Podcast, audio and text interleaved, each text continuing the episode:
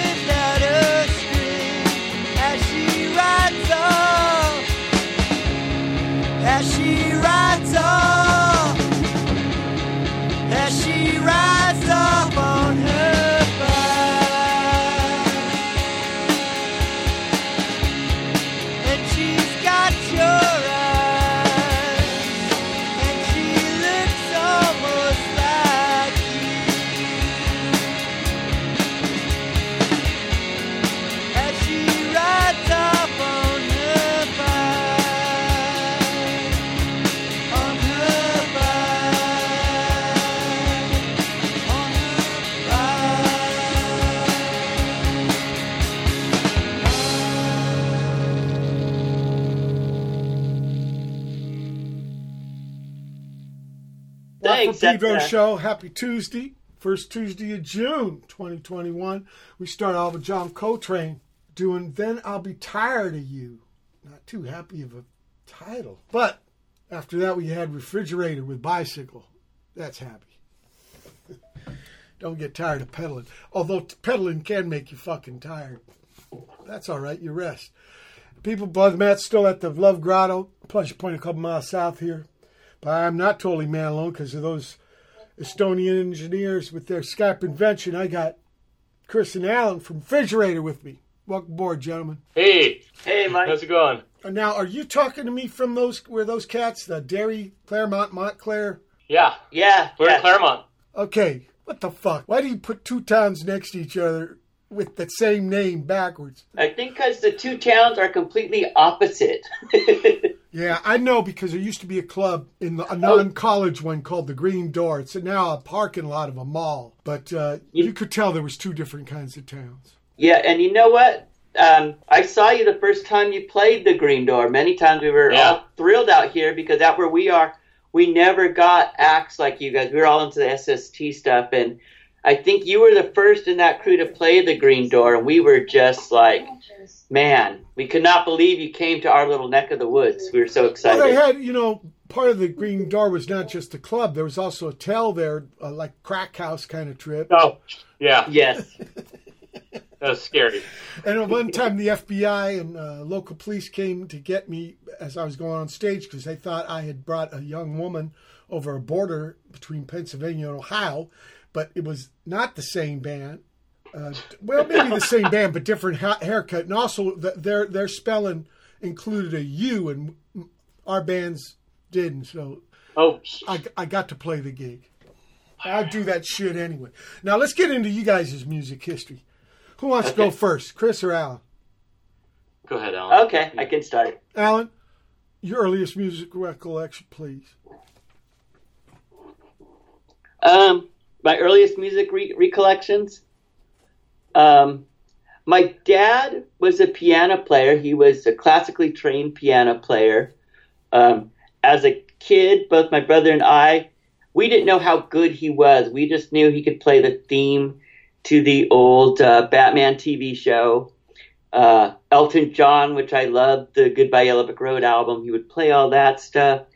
And his brother was in a kind of a comedy vaudeville act that uh, played Ed, the Ed Sullivan Show back in the day. Okay, so that's your earliest memories of music is your father and your uncle. Now, Yeah. obviously, your father being a piano player, he probably had one in the pad you grew up in. Did you ever jump on that fucking piano? You, you know what? Um, I took lessons for like six months after seeing Elton John at Dodger Stadium. Was disappointed that I could not play like my dad or Elton John after uh, six weeks of piano lessons. I could barely play chopsticks. Uh, Now, how Yeah. old were you? I was maybe seven or eight. We don't know about patience. No. So, you mean that frustration made you quit piano? Yeah, so so I quit quit the piano, and then uh, my brother, who had more patience than me, picked up guitar, and we started a little joke band, uh, just uh, just with us, and we kind of went on from there. And I think we got progressively better from our first songs, which were funny things like Microwave Poodle, and we kind of evolved. Well, I let, hope. me ask you this: in, in in school, were you in the choir, the marching band? Um, no, but I remember okay, okay. Because some schools got rid of the program. That's why I always ask that shit. Now, what was the first record you bought for yourself? Was it Elton John? Captain Fantastic. Whoa. Okay. I guess right. Now, what was the first gig you saw? Was it that fucking Dodger Stadium gig?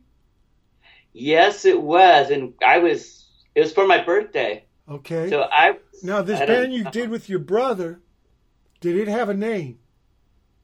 Yeah, it was called the Bucks. B U X.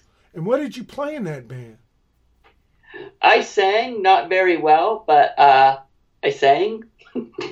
Okay, that's an instrument. Fuck the voice. And what was the first Bucks gig? Uh, believe it or not, it was at the Green Door. No, I believe it. You fucking live there. Yeah. I had to make the hell ride from Pedro. okay, okay. How was it? Was it a success? Did they throw shit? You know how bad it was? You're going to laugh. We had no idea. We thought we had these thrift store microphones, these crappy amplifiers. We thought we don't need to go through a PA. So we told the Green Door we do not need to go through the PA. We can use our thrift store microphones and amps.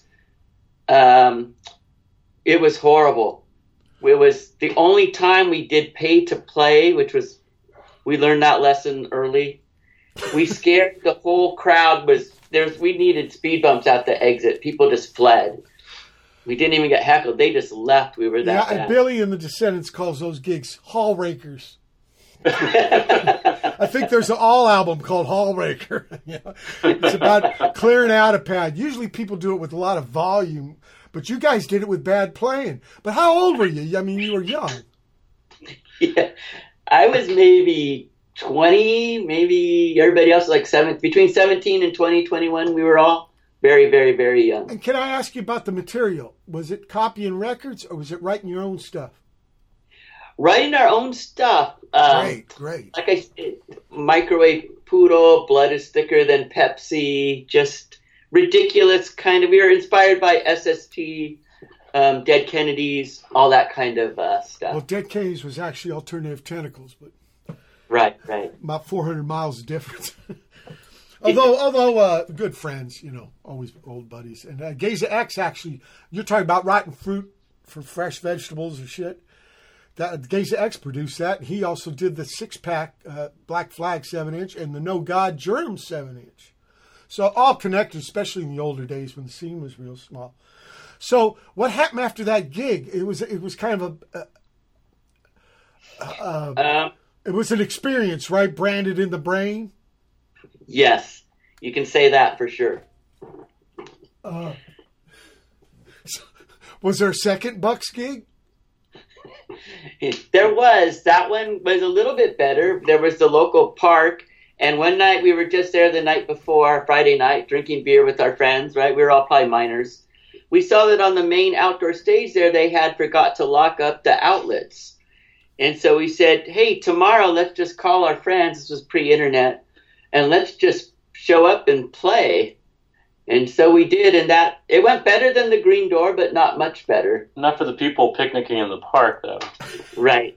It was probably like Black Flag at Polliwog Park in Hermosa Beach. They they did not dig it. Our friends liked it, but not the uh, innocent bystanders. Well, well, that's what I meant too. Look, but a farmer would tell you, Chris, if you want a good crop, use a lot of manure. So I say, bring it, motherfuckers. Look, I Oh, want. I, I want to play something here. Corvette Winter by Refrigerator. Great.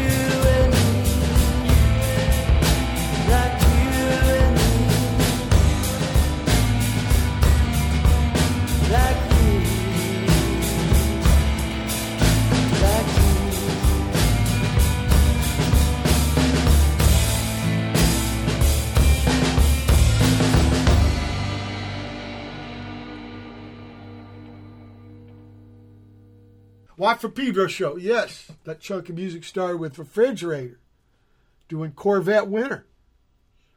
And then Scotty Irving, he's got a brand new album, and here's a tune from it Starlight Hollow Revival, North Carolina. Uh, Deep in the Woods 66 out of Dublin, Ireland. It's Tommy O'Sullivan. He had me aboard for this tune, Cloud Walker. I had to think of words right away, so I thought of uh, Misha Bulgakov's Master Margarita. Oh, it ain't sympathy for the devil, it's Cloud Walker. SLWCC Watt after that. This is a project I did with Sam Locke Ward in uh, Iowa City. Made the album. Just trading files. Have yet to met the, meet the man, but he's a beautiful guy. So, Disinformation Casualty. The Myriad Ones with Bob Bucko, his buddy from Dubuque, a little bit north there. With Stark, Sam Locke Ward, Slow Gone. Part 15, Deck, I think it means December, Piano, abbreviation, from uh, Joe uh, Cardamone's Quarentina little opera. Toymango with Lake out of Ithaca, upstate New York. Arubu Avua. Un Gosto de Ferro. And uh, uh, Stare Kits from No Wave Days. Uh, Tycoon Live. Done Deal. Uh, oh, a piece of Pedro hardcore. I think maybe the late 90s. Trailer Hitch Blues, and finally Refrigerator with Mask in the Morning. Chris, your turn. Earliest musical recollection, please. Hey there, yeah. Uh, driving with my uh, mom in her car in the '70s and hearing Rhinestone Cowboy on the radio every hour. Glen Campbell. What's that? Glen Campbell. Yeah, Glen Campbell. Yeah, right, was incredible session, incredible session musician that couldn't read, Hmm. all by ear. Yeah, shows to go you right. Yeah, Okay, go on. yeah. I heard that, and then that was the first time I kind of even noticed music, and yeah, then uh, you know got into my own stuff later. But you know, first digging through Well, my parents' let- yeah, yeah. Let, let, us get into your background. The pad you grew up like. Alan had the, the the pop right with the piano. Did you have family people that were doing music? No, we had a piano in the house, but nobody played it. Whoa, And kind of like furniture. it was furniture, yeah, and and I, I don't Or- think I even art, touched- art, art. yeah. So, so what was the first record you bought for yourself with your own money? Uh, Iron Maiden Killers. And the first gig you went and saw? Uh, it was with Dennis and Alan who were in the band. Uh, we we saw uh, we went to US Festival on the Metal Day. That's kind of out where you guys live. That's Ontario, right? Yeah, uh, yeah, that was right by us. Because I went to the first Cal Jam. I took the bus from fucking Long Beach, well, bus to Strong Beach, and then two dollars, nineteen seventy four. It cost six fifty to get into the gig. It's fucked up though. I never went to another one of those things until I had to play them.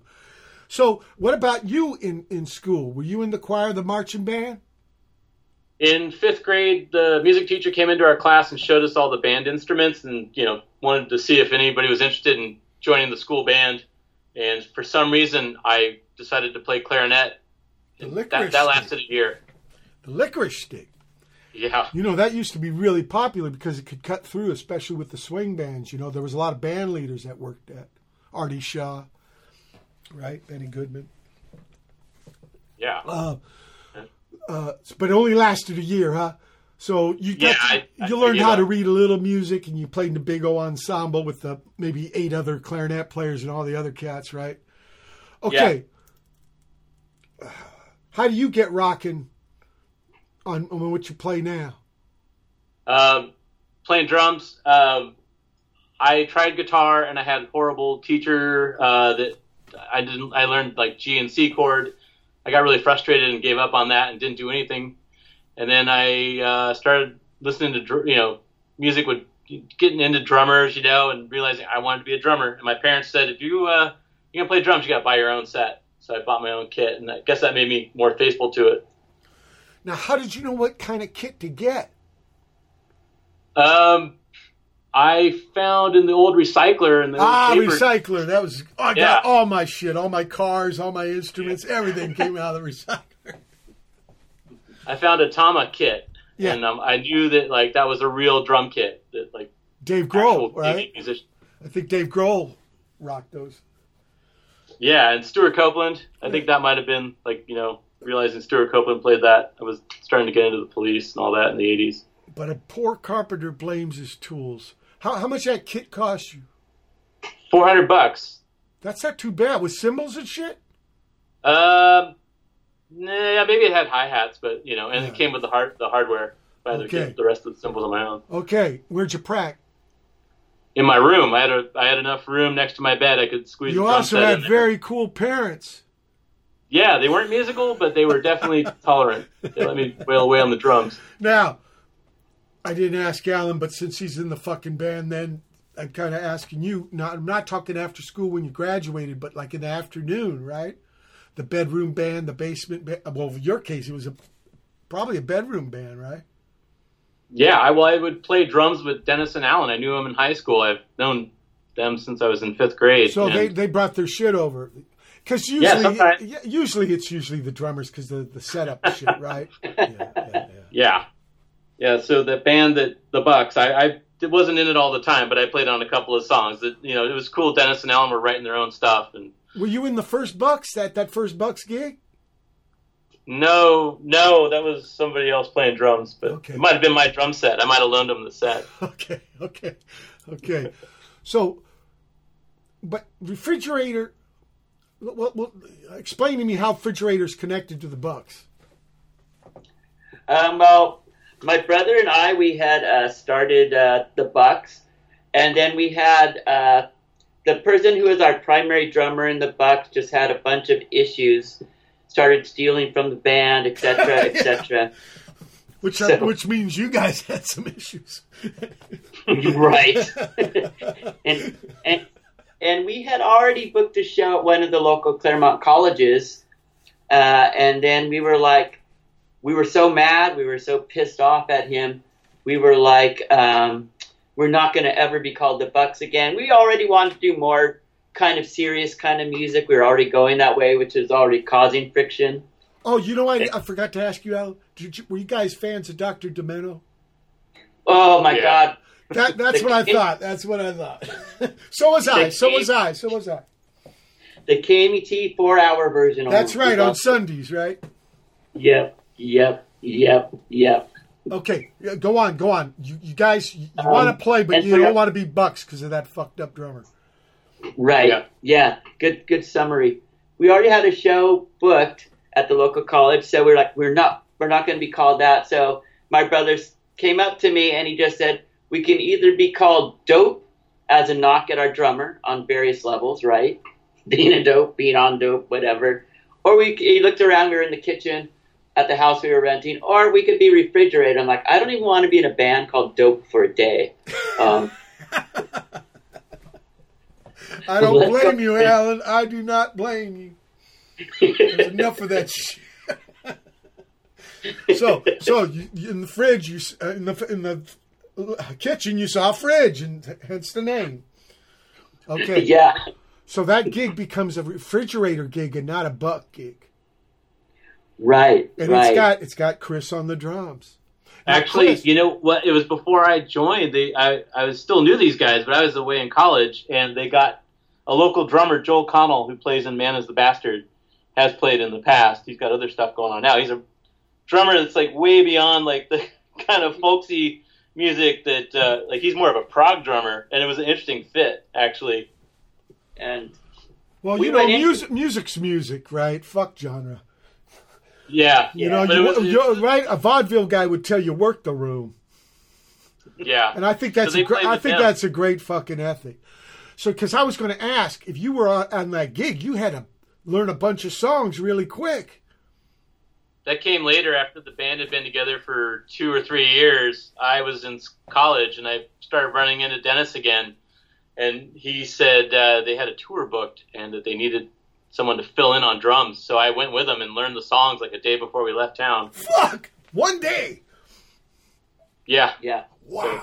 I Now, was did- winging it a lot. d- yeah, did you use a little book, uh, charts, uh, cheat sheets? I had some cheat sheets and I would write down what I thought was a song title, and a lot of times they didn't use the chorus as the title, so it'd be some abstract name, and I'd have to figure it out like as the song started. Thanks for helping out, Alan. I saw Terry Bozzio do a Fantoma gig at a stadium in, I don't know, Brazil or Argentina. And and, and, and Terry Bozzio was uh, doing uh, Dave Lombardo, right?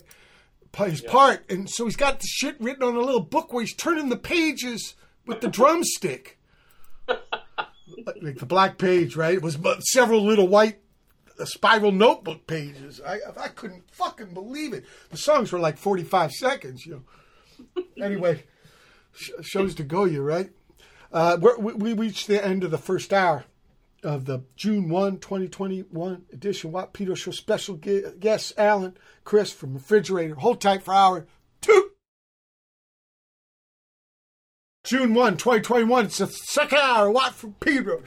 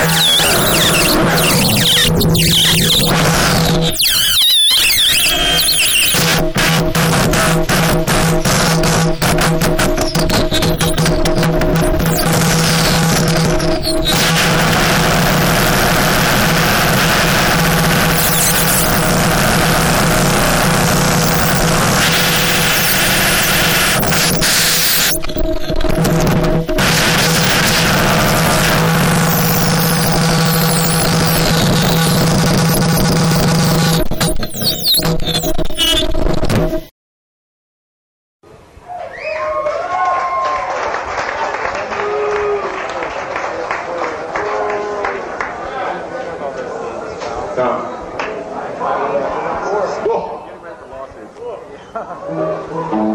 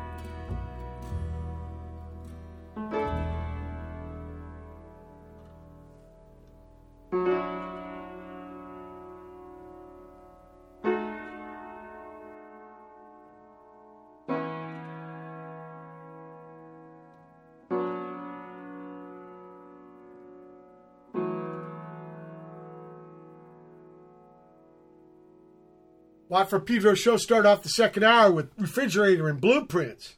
Ben Salter after that. We had a little, uh, uh, what do you call it, drought of his music, and he got me this new record that's coming out. He's also six months on that museum in Tasmania. What's me do? I want to give him a tune for that. Lucas Abela from Sydney after that, not too far away. DeLorean. Interesting tune. do you remember DeLoreans? You know, I've scrubbed pots and pans at a hospital. One of the doctors had one of those 70s, like brushed aluminum. Oh, it's in that fucking movie with Mike uh, Fox, right? Yeah, Uh, the the La- Future. last stop. Yeah, the thing is, the d- hatch, right? They, they they come up. So if you roll the fucking vehicle, you ain't getting out. Last stop on the express from Black Randy and the Metrosquad. There's some. uh that guy in New York? He was just tape shit on the street. Uh, Alan Lomax or something. Yeah. No, but, but they were just preserving things. I think he did more folk singing and shit, but this guy, Yeah, folkways. yeah, folkways. But this guy was just hanging a mic out the window. Anyway, Han- Handsone Pottker after that, Boiling par- Point uh, refrigerator after that with bottles of makeup. Right away, let's get into. I'm curious about how refrigerator songs are, are written. Uh, Alan, would you like taking what you did with the fucking microwave poodle and just move it on to Chris World? Um, yeah. You um, said you wanted to get more serious, right? we we got more serious. So um, we and even the last stuff of the buck, we were starting to go that way. So usually um, now it's evolved. Like you know, um, sometimes you just write random lines and kind of a kind of a, kind of a a folder or you know a notepad. Um, just words you hear or whatever. It will change. Both Chris writes some of the music songs for the band. My brother writes a lot of the music and lyrics.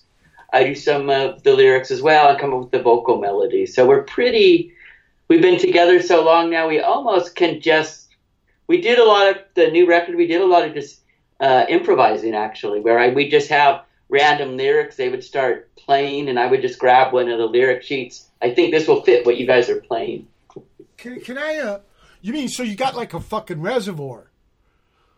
Or, or do Yeah, Al- Alan can take uh, like he'll go through his folder. Like some, I write like two or three of the songs on guitar per album, and I see Alan just like grab a book of lyrics and just he'll just throw a vocal melody over something and find the right words, right batch of lyrics. So, so music actually does come first, but there's there's words.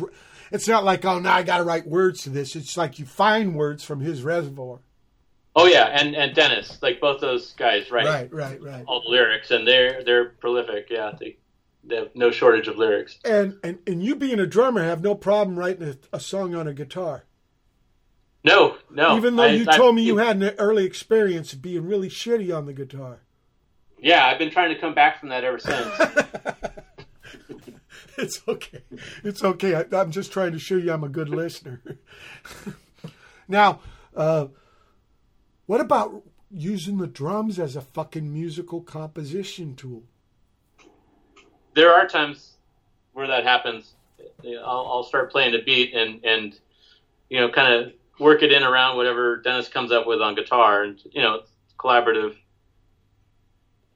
Yeah, because you know Chico Hamilton. This was a jazz world, right?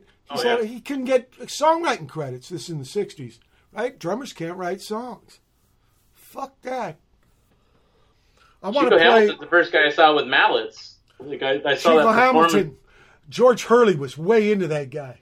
A big influence on him, and he played with a guitar man from Hungary called Gabor Szabo, who lived in Oh, yeah. For a little bit. Look, I want to play uh, Sweet Eight.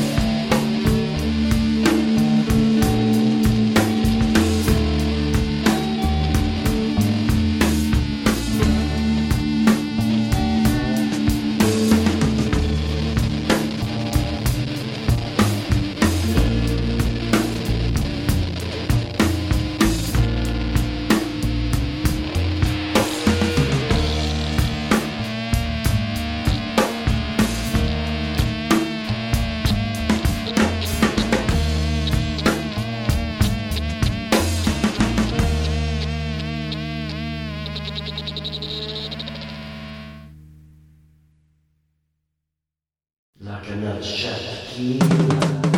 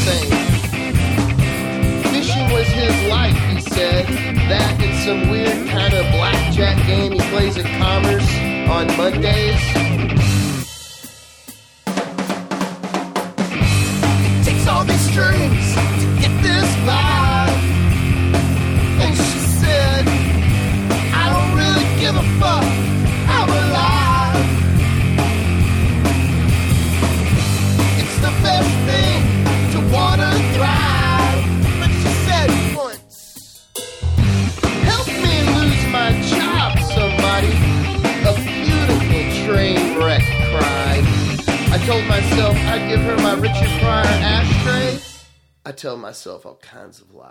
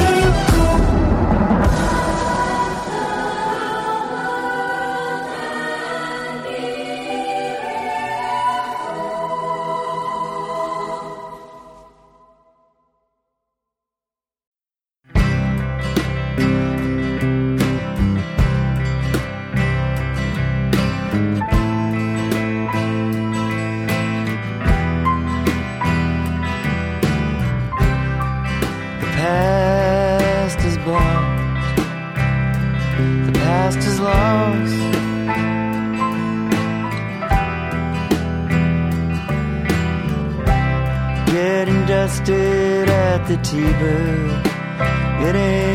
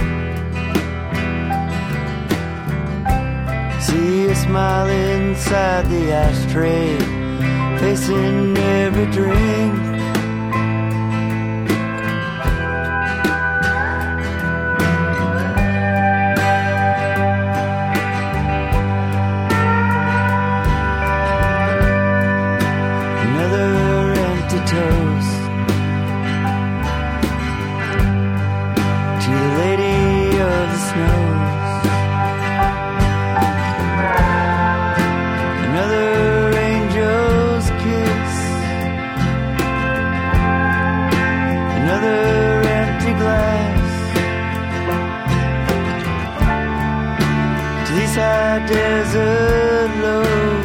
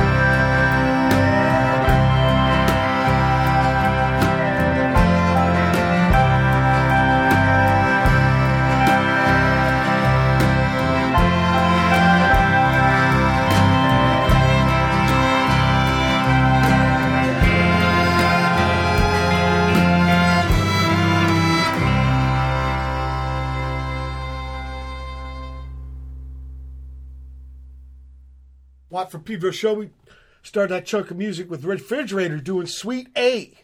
And then Are You Cop? They got brand new record, and this tune is What Kind of Car Does Gibby Haynes Drive? uh, people who ask questions with songs, how are you supposed to answer them? I guess at the gig, you scream it 'em. Public record after that, Uncle Sam, Giovani Al Doppio Gin, uh, Vestito Funebre, uh, Louis Cole featuring Genevieve Artadi with When You're Ugly, and finally, High Desert Lows from Refrigerator. So let me ask you about the record.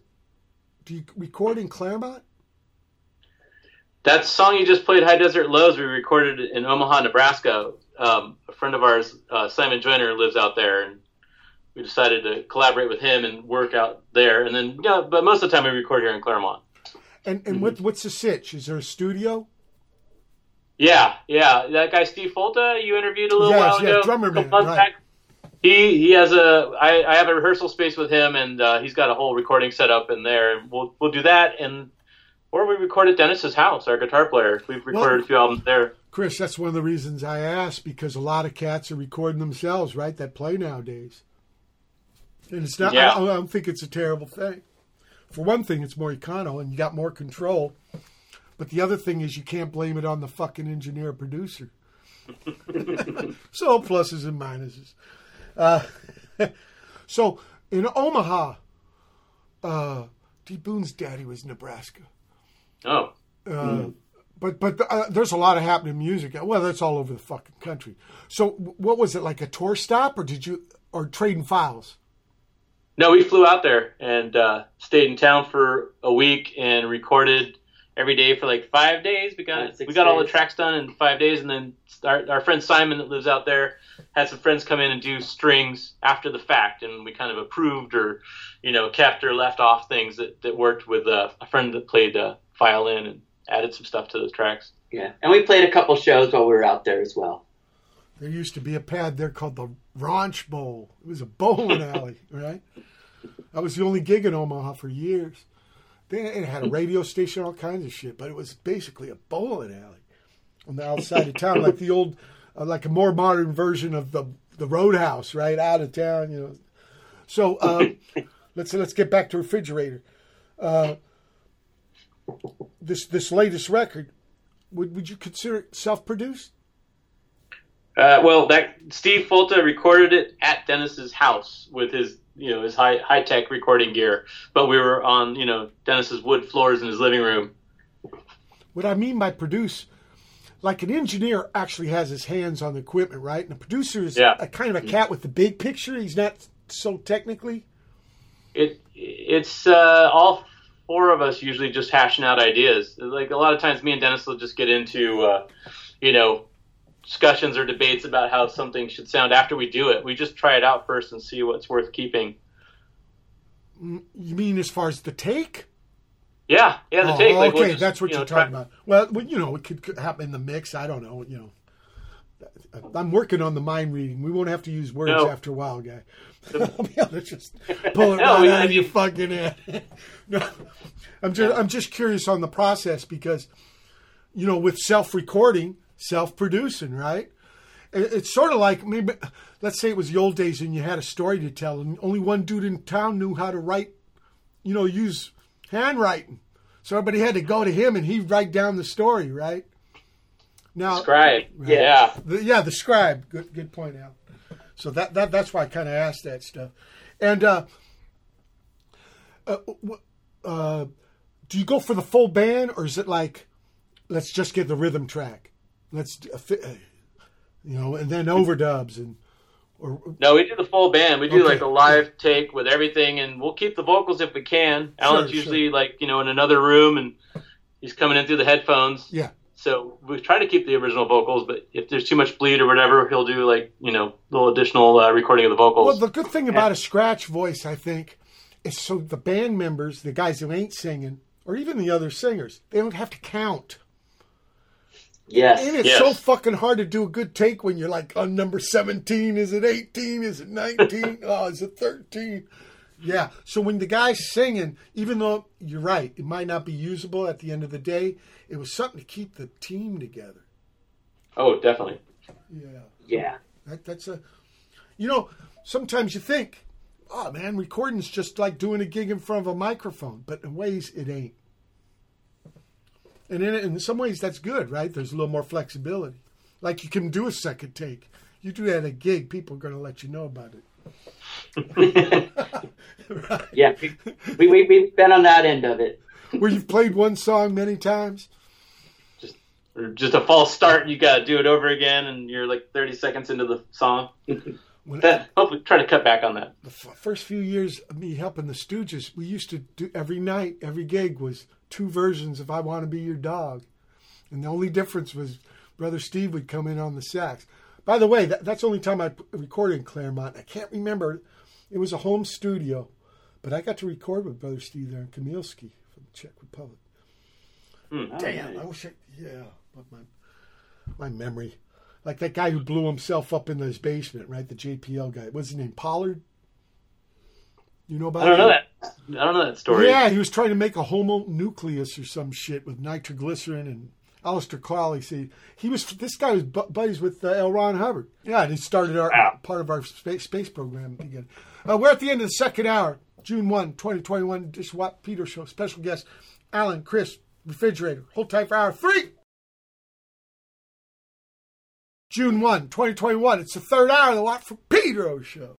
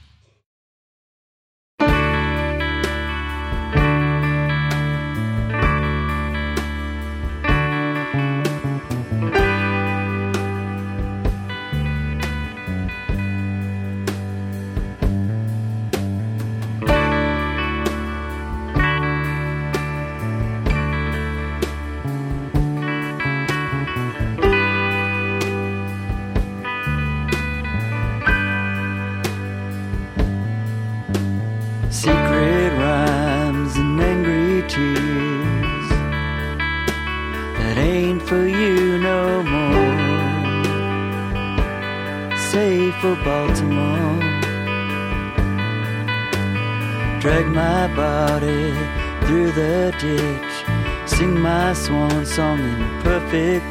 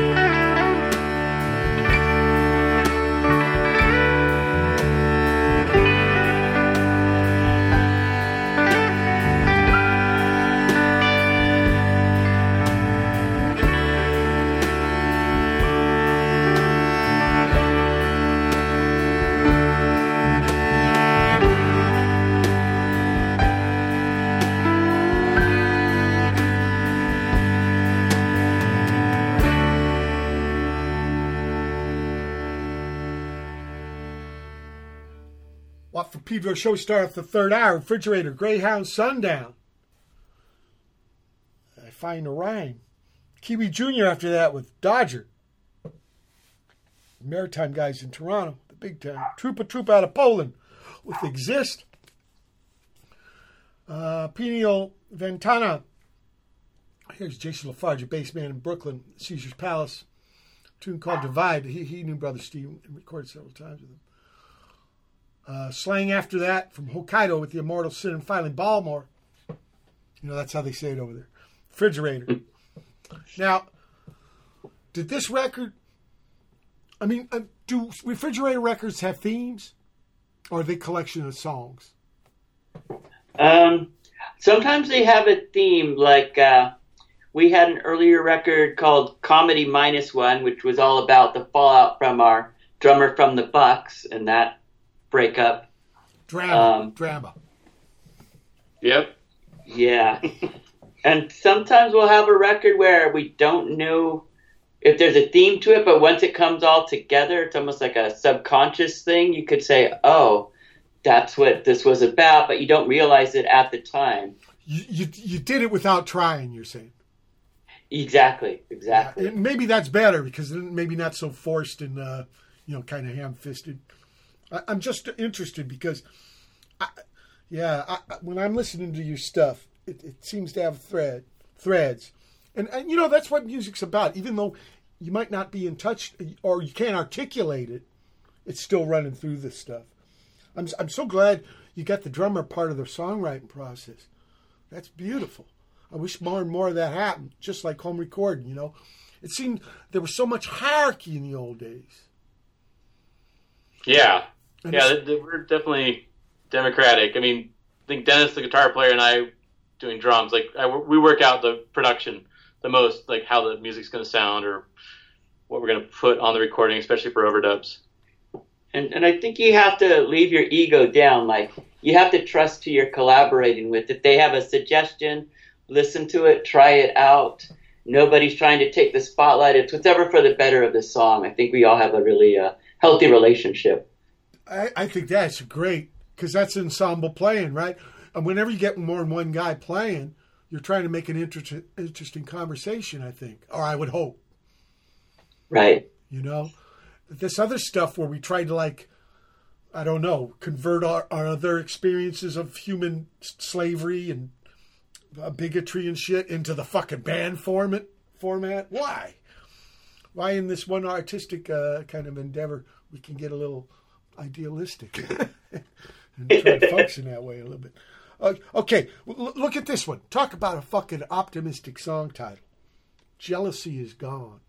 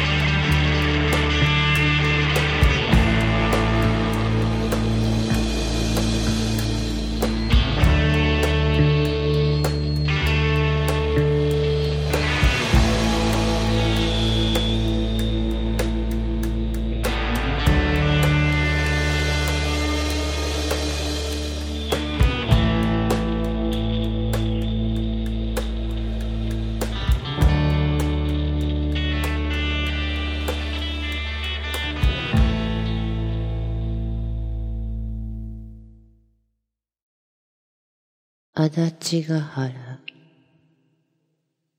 昔京都から諸国修行に出た坊さんが白川の関を越えて欧州に入りました。いわきの国の福島に近い足立ヶ原という原にかかりますと、短い秋の日がとっぷりくれました。坊さんは一日寂しい道を歩きに歩いてお腹はすくし、喉は渇くし、何よりも足がくたびれきって、この先歩きたくても歩けなくなりました。どこぞに百姓屋でも見つけ次第、頼んで一晩泊めてもらおうかと思いましたが、折やしく腹の中にかかって、見渡す限り、ぼうぼうと草ばかり生い茂った秋の野末の景色で、それらしい煙の上がるうちも見えません。もうどうしようか。いっそ野宿と決めようか。それにしても、こうお腹が空いてはやりきれない。せめて水でも飲ましてくれるうちはないかしらと、心細く思いながら、とぼとぼ歩いていきますと、ふと向こうにちらりと明かりが一つ見えました。やれやれありがたい。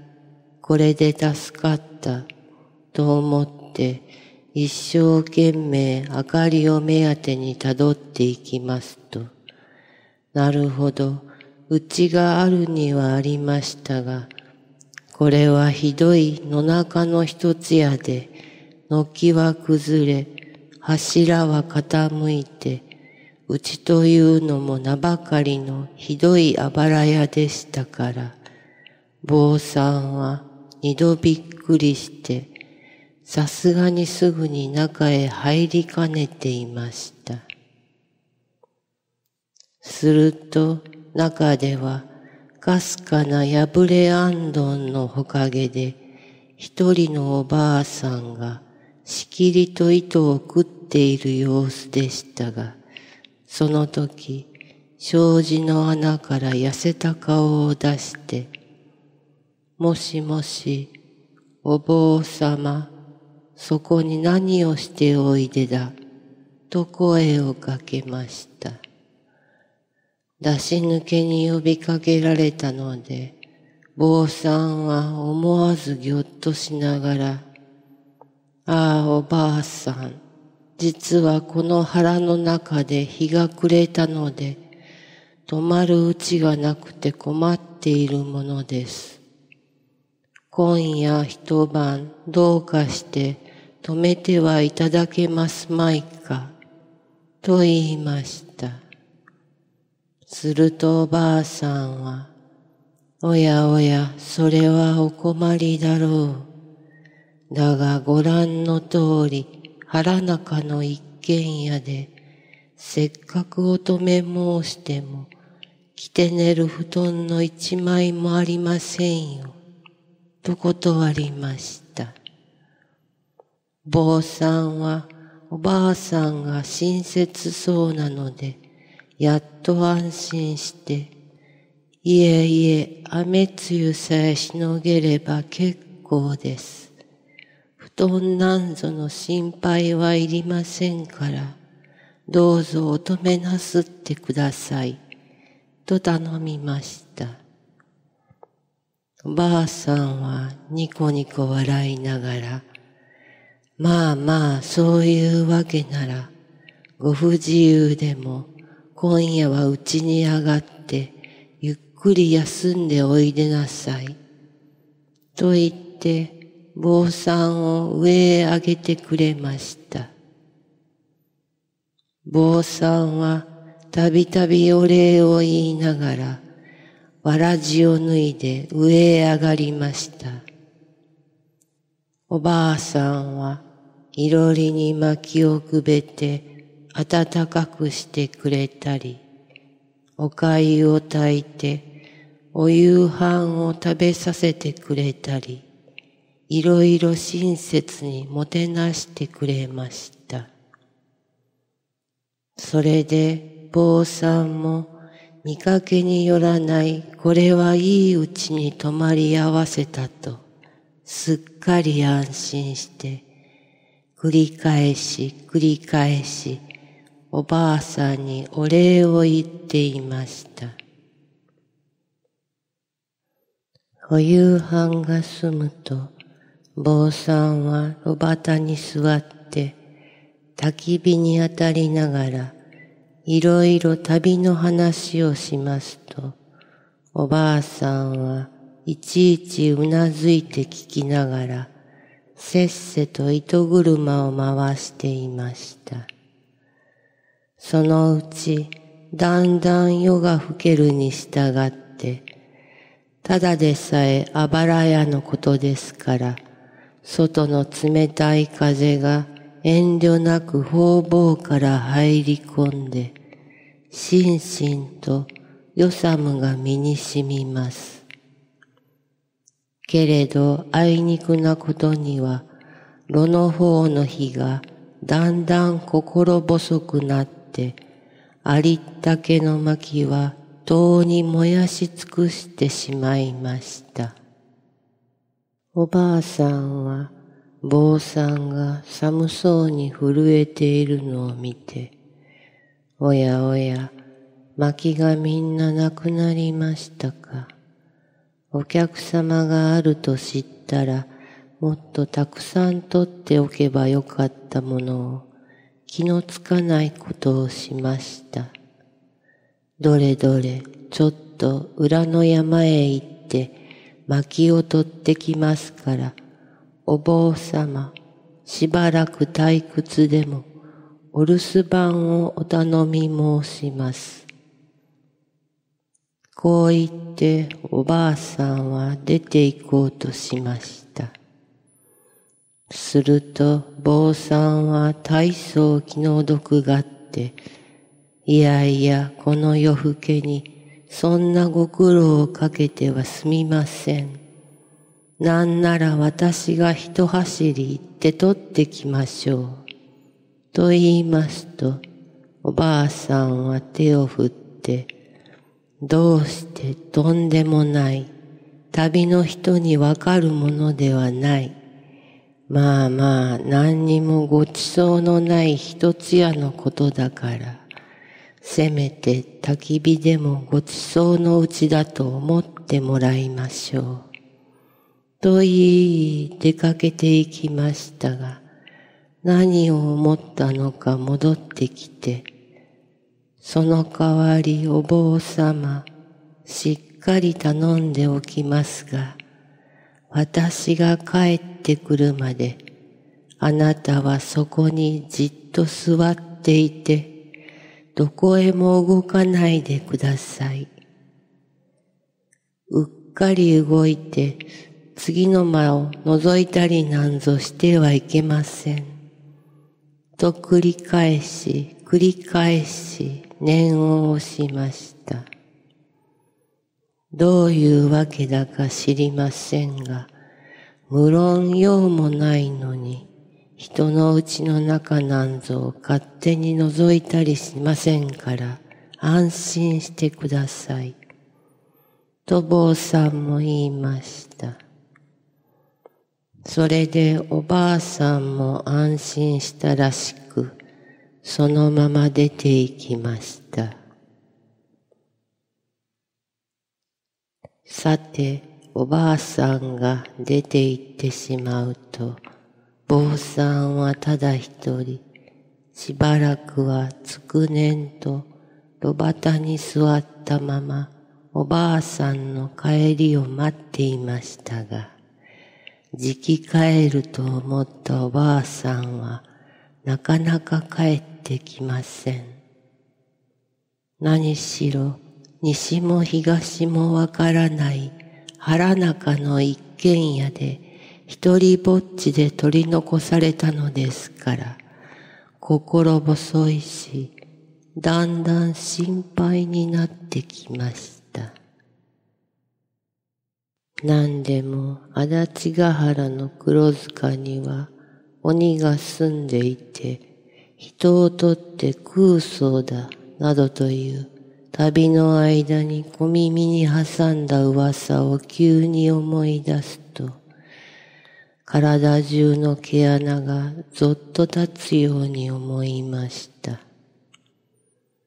そういえば、こんな寂しい腹中に、おばあさんが一人住んでいるというのもおかしいし、さっき出かけに妙なことを言って、たびたび念を押していったが、もしやこのうちが鬼の住処なのではないか。一体見るなと言った次の間には何があるのだろう。こう思うと怖いし気になるし、だんだんじっと辛抱していられなくなりました。それでもあれほど固く見るなと言われたものを見ては、なおさらどんな災難があるかもしれません。坊さんはしばらく見ようか見まいか、立ったり座ったり迷っていましたが、おばあさんはやっぱり帰ってこないので、とうとう思い切ってそっと立っていって、次の間の襖を開けました。すると、坊さんは驚いたの、驚かないのではありません。開けると一緒に中からぷんと血生臭い匂いが立って、人間の死骸らしいものが天井まで高く積み重ねてありました。そして崩れてドロドロになった肉が血と一緒に流れ出していました。坊さんは、あ、と言ったなり、しばらく腰を抜かして、目ばかり白黒させたまま起き上がることもできませんでした。そのうちふと気がつくと、これこそ話に聞いた一つ屋の鬼だ。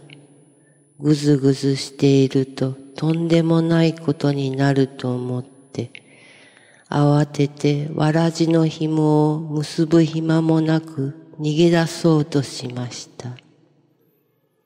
けれども今にも後ろから鬼ババアに襟首をつかまれそうな気がして気ばかりがせいて腰がわなわな震えるので足が一向に進みません。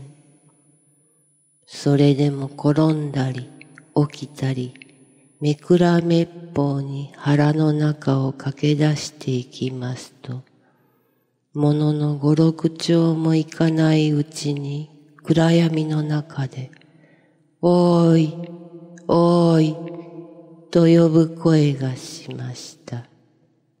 その声を聞くと、坊さんは、さてこそ鬼ババアが追っかけてきたとガタガタ震えながら、耳を塞いでどんどん駆け出して行きました。そして、心の中で鬼よけの呪文を一生懸命唱えていました。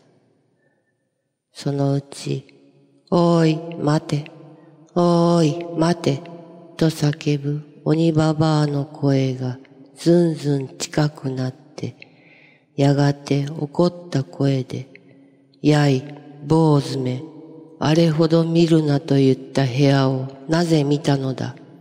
逃げたって逃がしはしないぞ。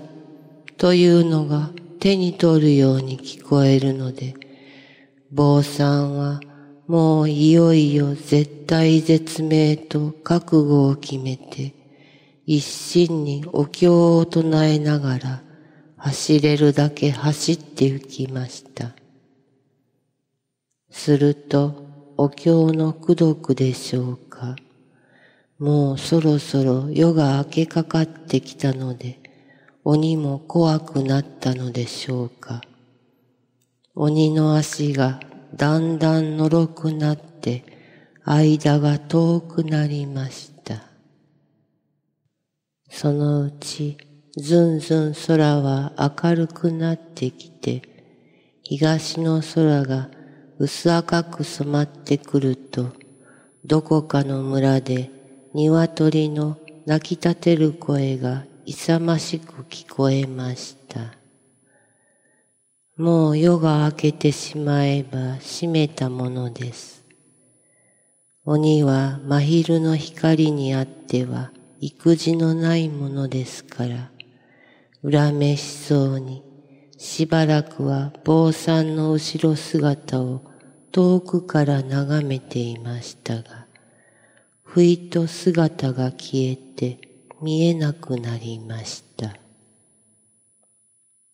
坊さんはそのうち人里に出て、ほっと一息つきました。そして華やかに差し昇った朝日に向かって手を合わせました。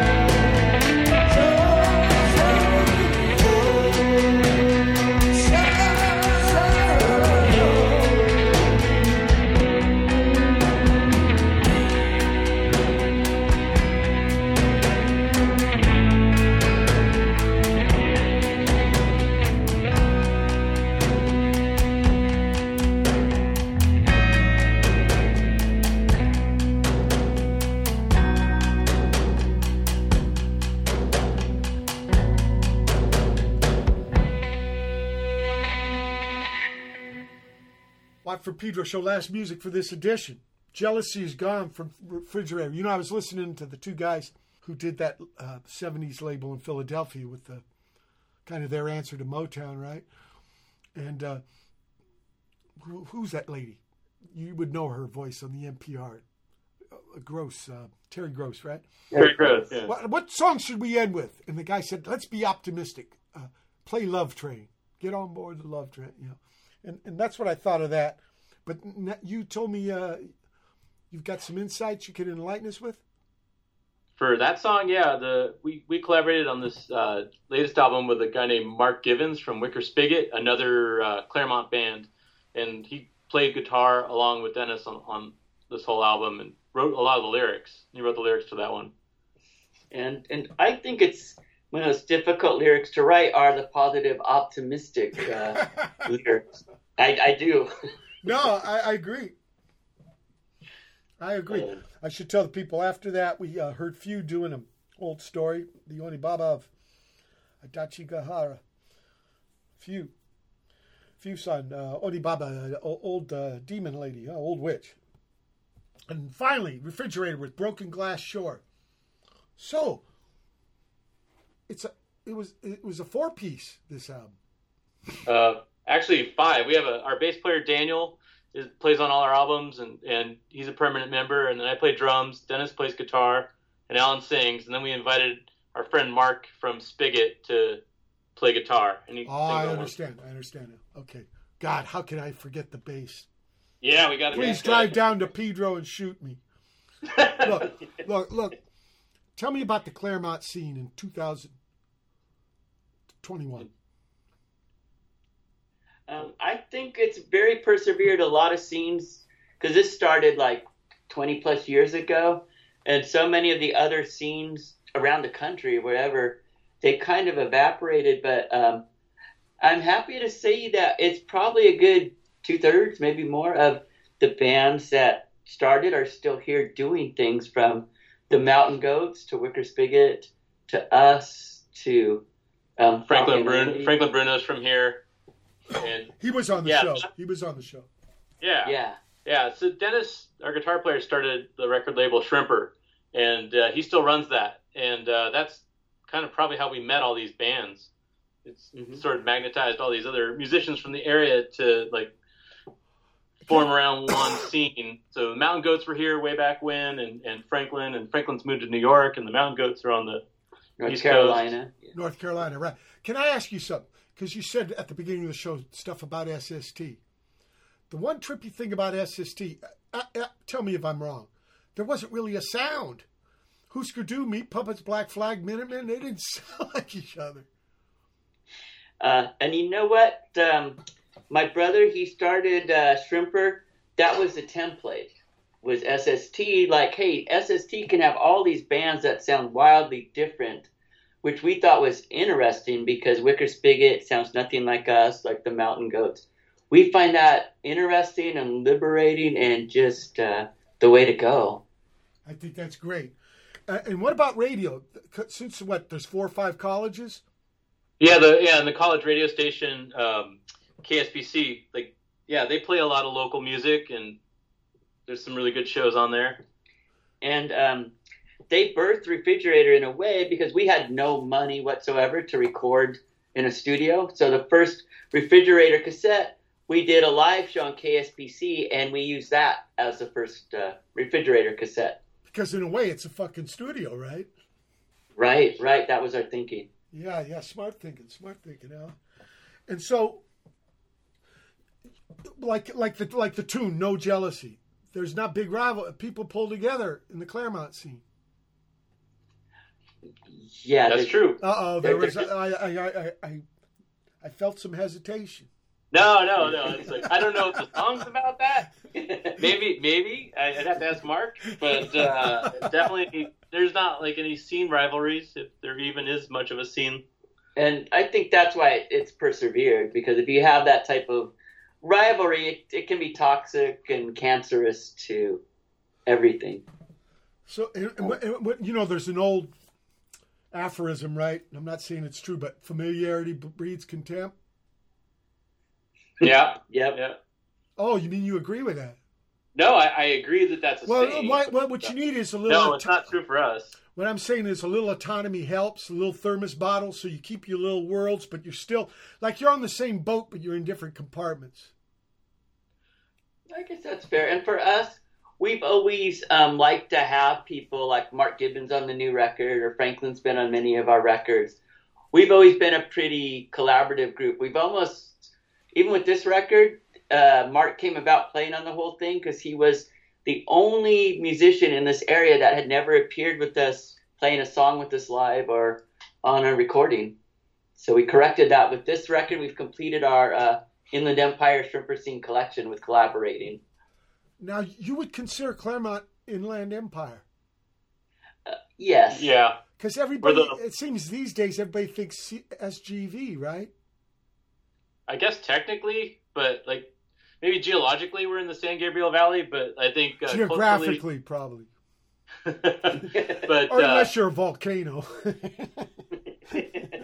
we are. we might physically be in that valley, but we are part of the Yeah. IE, I guess. well, you are part of those foothills for sure. I mean, the freeway. I think the I two ten is called Foothill. Uh, next plan for refrigerator. We've got a lot of things on that we're trying to get to. Um, we're working on a project with uh, Amy Malouf from um, Falconetti. Falconetti and the writer Jonathan Lethem. Um, Speaking of the radio, um, he's a DJ, right? Yeah. yes, Yeah. yes. Exactly. Motherless, And, uh, Motherless Brooklyn, a great fucking book.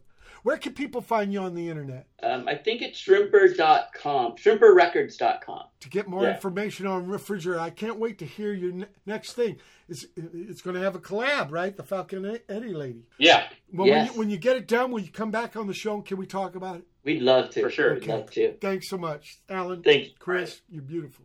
People, it's been the June 1, 2021 edition of Watt Pedro Show. Keep your powder dry.